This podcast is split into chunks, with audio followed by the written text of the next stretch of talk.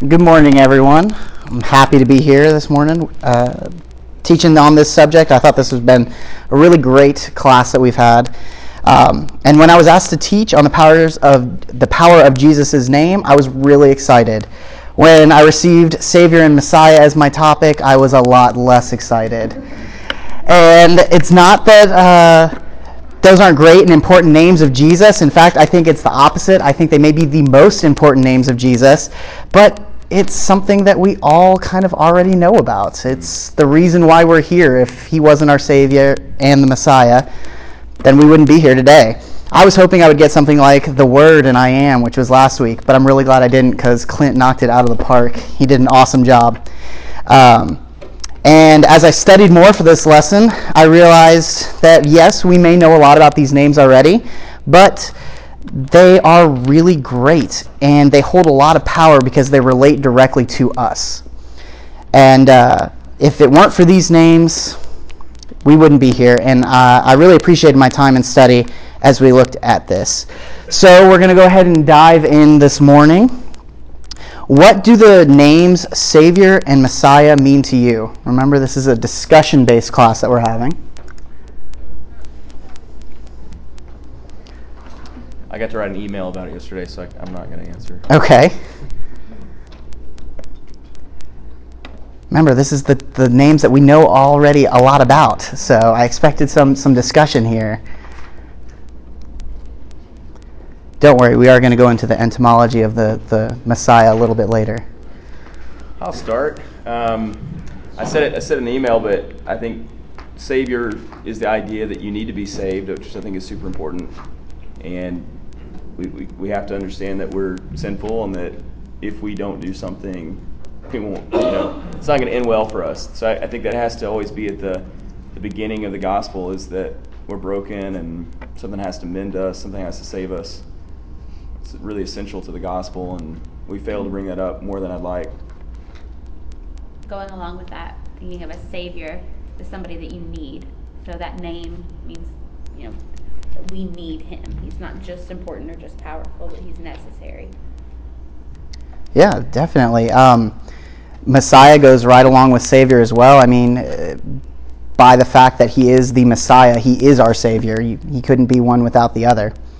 Um, anybody else before we get in? Tony Evans? Yeah. So I think um, thinking about like the Messiah, you know, obviously the, the the people of Israel were looking forward, right? Uh, we can look at our past and say we need to be saved, but they were looking forward to salvation from their just entire existence. And I do think that, I mean, that Messiah term, that idea, it applies to us today too, because we also should be looking forward to, you know, we have been saved from our sin, but we're still looking forward to that total salvation and, I guess, regeneration of the world. Um, exactly. Basically summed up the whole lesson there. That was wonderful. Yeah.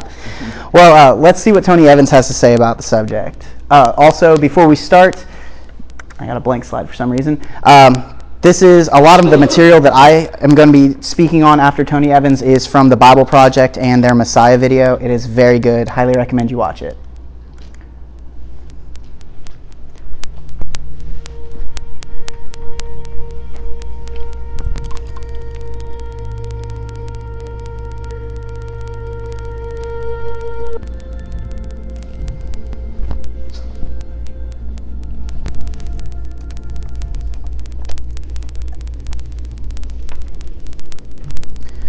All right, so that was a lot. That was the longest video, I think, in the series.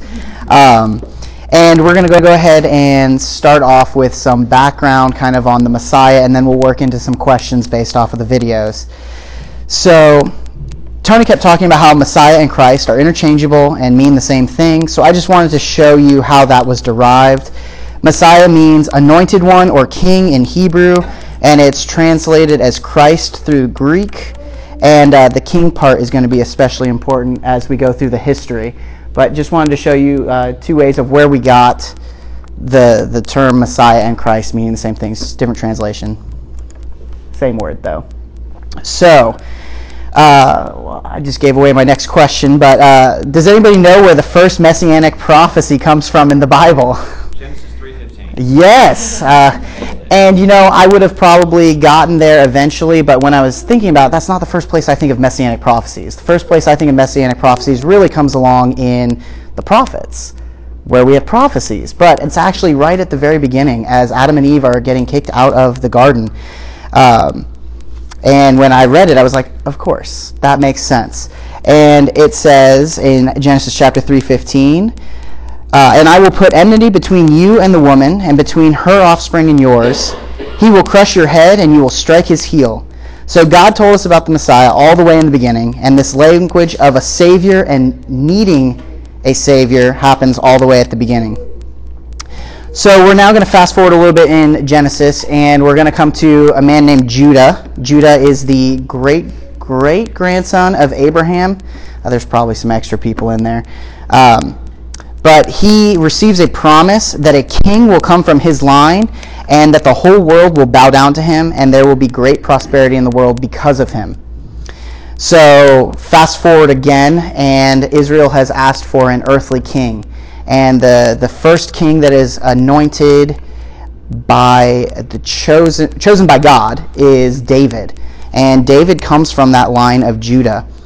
But he obviously isn't the person who the prophecy is talking about. He is just a man, he makes mistakes, and he is not going to be able to crush the snake. And again, I'm using a lot of the uh, Bible Project here, and they keep referring back to that Genesis 3. And so when I'm talking about sin, it's going to be referencing to the snake in the garden.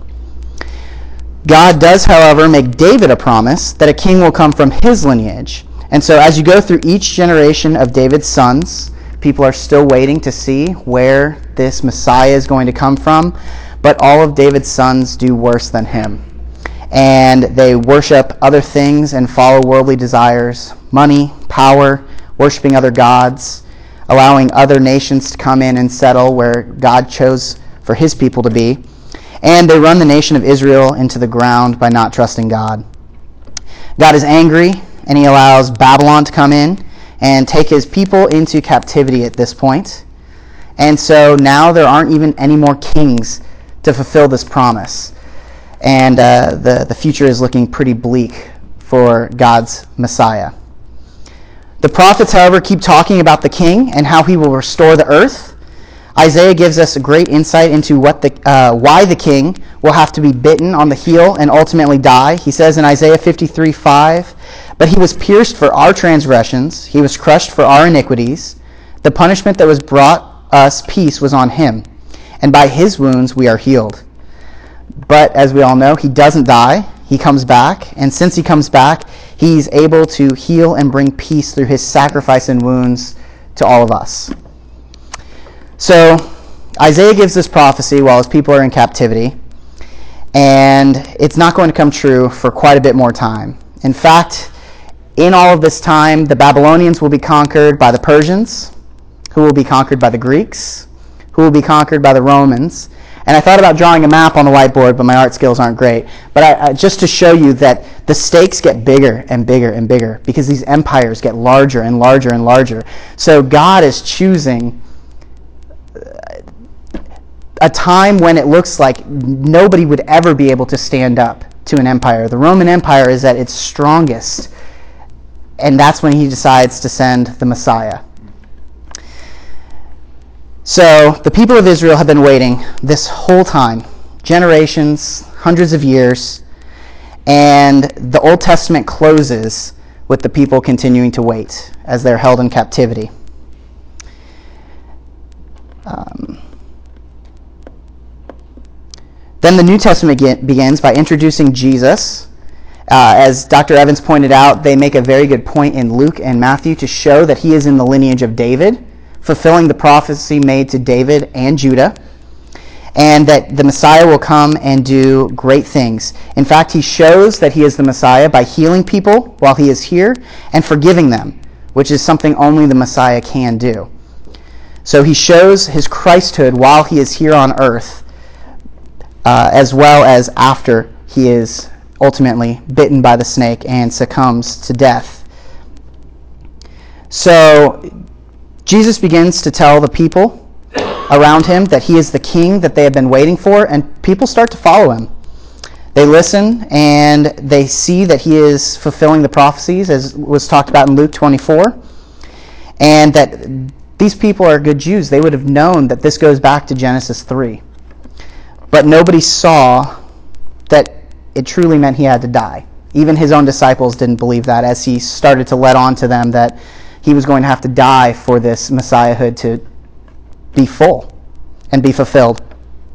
So he is bitten as we know, on the cross, he dies, but he makes a triumphant return, and this story of tragedy turns into a story of triumph. And we know that Jesus' power over the effects of evil and death transcends time and is now able to be used in our own lives as well. We can see his Christhood in our own lives. Uh, we know that one day he will come back and destroy the snake or evil once and for all, and that he will make all things new again. So now it's our turn to wait on the Messiah to come back. And uh, again, I want to go to that Bible Project video. It was excellent if you want more information on this. So, going back to the video, while we wait on Jesus to come back, Dr. Evans mentions three things that Jesus does in his role of Messiah he is a prophet, a priest, and a king. So, let's talk about those. Let's uh, talk about these roles and responsibilities that Jesus fulfills and how it relates to people in our contemporary culture.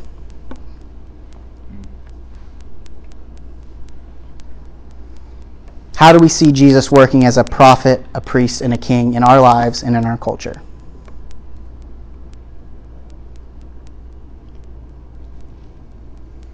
Well, Hebrews talks about him being, you know, the ultimate high priest, because of course, you know, the, the Israelites couldn't go in to the innermost part of the tabernacle or the temple without the priest. So they, they people always needed a mediator. So for us, that's what Hebrews talks about is Jesus being that mediator that can go before God for us. And so when you have essentially God Himself going to God Himself for us, I mean, it's it's a pretty you feel pretty secured in that knowledge, you know. Yeah. Uh, especially, are any of us in here Jews or from Jewish descent? Well, we definitely need Jesus and his priesthood to be able to, to speak to God at all. We weren't from God's chosen people. Any other thoughts? Yeah, it's it, like the king thing. I think as as we erase God from our culture, we, we no longer have an objective sort of standard or standard bearer or someone that you know like a king declares what is right or wrong or what we should do. We don't have that. So just like the Israelites kind of clamored for a king because other people had kings, you know, we, we really look to politics or to our government or, you know, leaders for that, for that direction. And it's not the right place to look. And so I think, you know, accepting Jesus as king and as the one that should direct, you know, and declare what's right and what's good and what's holy is, really important and we, we see how we fail as a culture and as a people group when we listen to men and women that, that lead and that seek power and seek power for the wrong reasons. Well, ultimately, none of those kingdoms will mm-hmm. last. Uh, I think another big thing about uh, Jesus as our king is, is that it requires submission. Uh, we, as Americans, have a hard time with that word submission, especially to our government as even it changes. It changes potentially every two years, every four years, depending on when your election cycle is. And it's hard to submit to something, but Jesus as an everlasting king is something that you can submit to knowing that it won't ever change. You, know, Allen, prophet is one thing I don't really think about that much when it comes to Jesus. Um, I think there's a there's stigma around the word prophet. It's, it's very mystical. Ooh, prophet, you predict the future. But I think um, and prophets were, were essentially preachers. You know, they were they were calling people to respond to God. They were calling people to repentance. And so that's an aspect about Jesus that I don't think about too often. We talk about the being the Savior and the Messiah and the love and the grace, but here is this aspect of Jesus that says, no, he's he's demanding something of us, you know, through like just like the prophets did, demanding repentance, demanding you live a certain way, demand, demanding that you um, uh, put sin out of your life, and it's one that you know um, we don't think too much about when we talk about Jesus. Yeah, the, the Jesus calling you in your sin is, is a lot of the part where we think of the Savior instead of, well, He's calling you in your sin and telling you not to live that way Yeah, anymore. that's the uncomfortable part. Yeah. Yeah. I think um, prophecy is really forward looking, and if if everything that Jesus is ever going to do is done, then what's the point of what we're doing here right now? Um, and and so because it's so forward looking, we're still looking for him to fulfill, you know, the finality of it. You know, Jesus will return, and you know that is when you know everything is is finally fulfilled, and so um, he is still our prophet, and we're still looking forward to the fulfillment of all the promises. Yeah, definitely. And, and Revelation shows that he will come back. He will make all things new. Sin will be vanquished for good, and uh, the earth will be made as it should have been. So, Jesus has come once, but we await his return to fully set up his kingdom and make all things new. What are some differences or similarities between the Old Testament awaiting of the Messiah and our culture awaiting the return of our King? Going back to your waiting question, how do we do that? What does it look like? We have the people I think that hold fast to that hope, right, and keep looking, um, and then you have the people who got tired of waiting and thought, well, I don't think this is actually going to happen, and so I think we find ourselves in that same place sometimes. Is you know those people within your church. I don't know why I think of like like a really faithful old grandma right now, like in my mind. You know, just is always on point. And then you have other people who like, you know, sometimes I'm that person that kind of just gets pulled aside by shiny things. Um, and they did the same thing. Know, they looked for other people that they thought, oh, this is the person. It's not exactly what the Bible said, but this is what we want. Um, and I think we do that same thing too. Yeah, I think that's also important to note that there were other people who claimed to be the Messiah before Christ and before Jesus came. So there were other people that tried to stand. I don't know why you would want to stand that way if you trying to get the earthly king thing going, but uh, yeah, there were other people that had claimed that before Jesus, and Jesus is the only one who fulfilled those prophecies. So, what does hopefully holding hope look like? What does it look like to wait for a return of a king? We know he's coming back, but we don't know when. What does that look like to our culture? Does it make us look silly, weak, that we're waiting on something that we don't know if it will ever come? I mean, it took the Israelites being completely removed from all power before the Messiah ever came.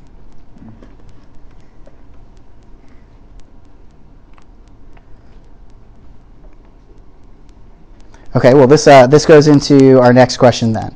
What are some practical ways we can demonstrate more openly and regularly that we are awaiting the return of our Lord?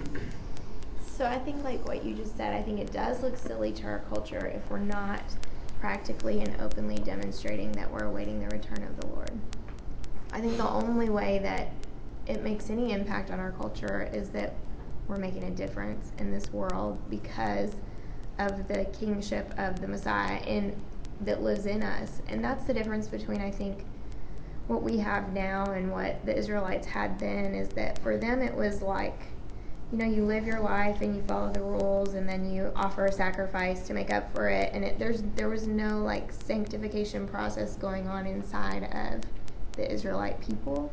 Um, but we have that. And he said it a lot in the video like like his kingdom here on earth like that he's working in us to be more sanctified and so I think that I mean, when you say practical, I haven't said anything practical about what we can do. like, but um, you know, conceptually, like we need to find what those practical ways are because I think that's how we make sure that we're not. It's not a silly awaiting of the Messiah.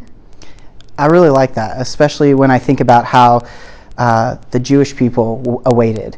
Uh, they were they internalized. They pulled back. They became more rigorous in their following of the rules and offering of the sacrifices. But they didn't reach out to the rest of the world and share what they knew that the Messiah was coming. And in fact, we're called to not internalize everything, but actually show the world that we have a king who's coming back.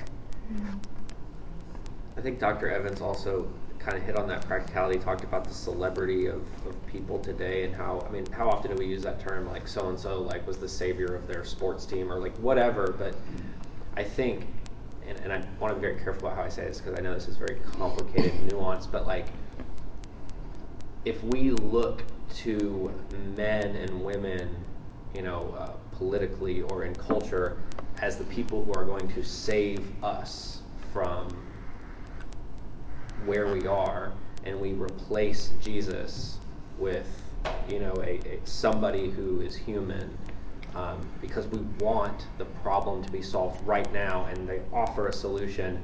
And I'm not saying we shouldn't, as Christians, lean into solutions to make life better for people, but when we mistakenly replace Jesus with people who will fail us, and maybe that's even more important because these people will fail us, and then what happens to that conviction we had when that person we threw all of our faith in, they stumble and get canceled, right? And then where, where, where's that all that momentum that we had? And so I think practically we don't replace Jesus with fallible things. Yeah. That's great. Uh, and any other thoughts? We'll move on to the next question. All right, so last question. We're going to get on time today. Uh, sin is shown as wreaking havoc on our lives and in our world. In what ways can we and should we engage in Jesus as a Savior daily or rely on His deliverance from sin's pull and impact in our lives? Again, looking for some practical ways.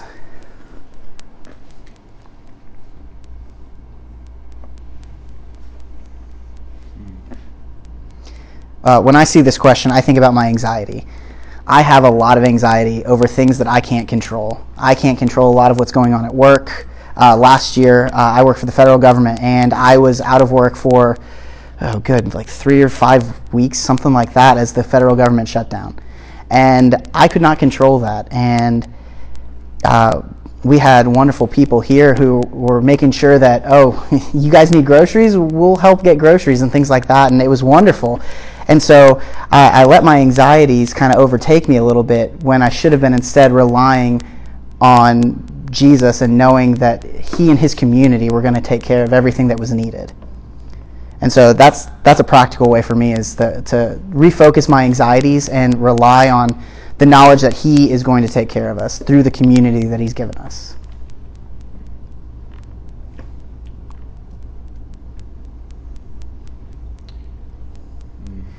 There's a lot to say about this. So we're, we're going through Mere Christianity in our little Bible study that we do on Mondays, and he talks about how um, how you know that there's a God. And one of the reasons is, is there is a there's a yearning inside of all of us for something that nothing in this world can fulfill. And so it's these analogies that it's sort of like we have a square peg and we keep trying to you know jam a circular shaped object you know into that whatever that is. It's you know, things we're looking for fulfillment in this world, um, and that we should be trying to feel that with with Jesus.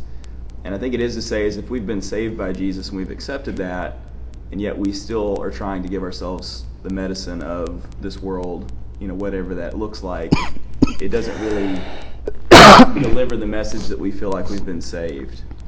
So it's like someone who is going to doctors looking for answers, but really their issue is psychological, you know, and they they really just have an issue in their mind, but they feel the need to take medicines, you know, to feel better about it. Uh, we, we need to accept that we're saved, that we've received from the great physician the cure. And of course, if we've been saved and that we were broken and now we're mended, we should want to tell everyone about that. You know, so that's how it should impact our lives. So we want to tell everyone else about that cure. So we keep to ourselves and we're looking for other, you know, solutions, then we, we've obviously, in our minds, not been saved. Yeah, I, I do feel like this is a this is a big one. It's a, it's a very personal battle, and it, a lot of it does have to do within your mind, of of how do we show that we're saved? Are we still trying to fix ourselves? Still going to other people? Mm-hmm. I think uh, Dr. Evans' example about a lifeguard was a good one because in our culture, it is so important to be independent, to do things ourselves, and to, you know, have a handle on things. Like no, nobody wants to, you know, necessarily share what their struggles are and what their weaknesses are because that it goes against what our culture values of being strong on our own. And so, trying to do it all ourselves isn't what Jesus has asked of us. And so that goes it's noticeable to others and to the world if we can surrender and seek Jesus' help, God's help. All right, any other closing thoughts?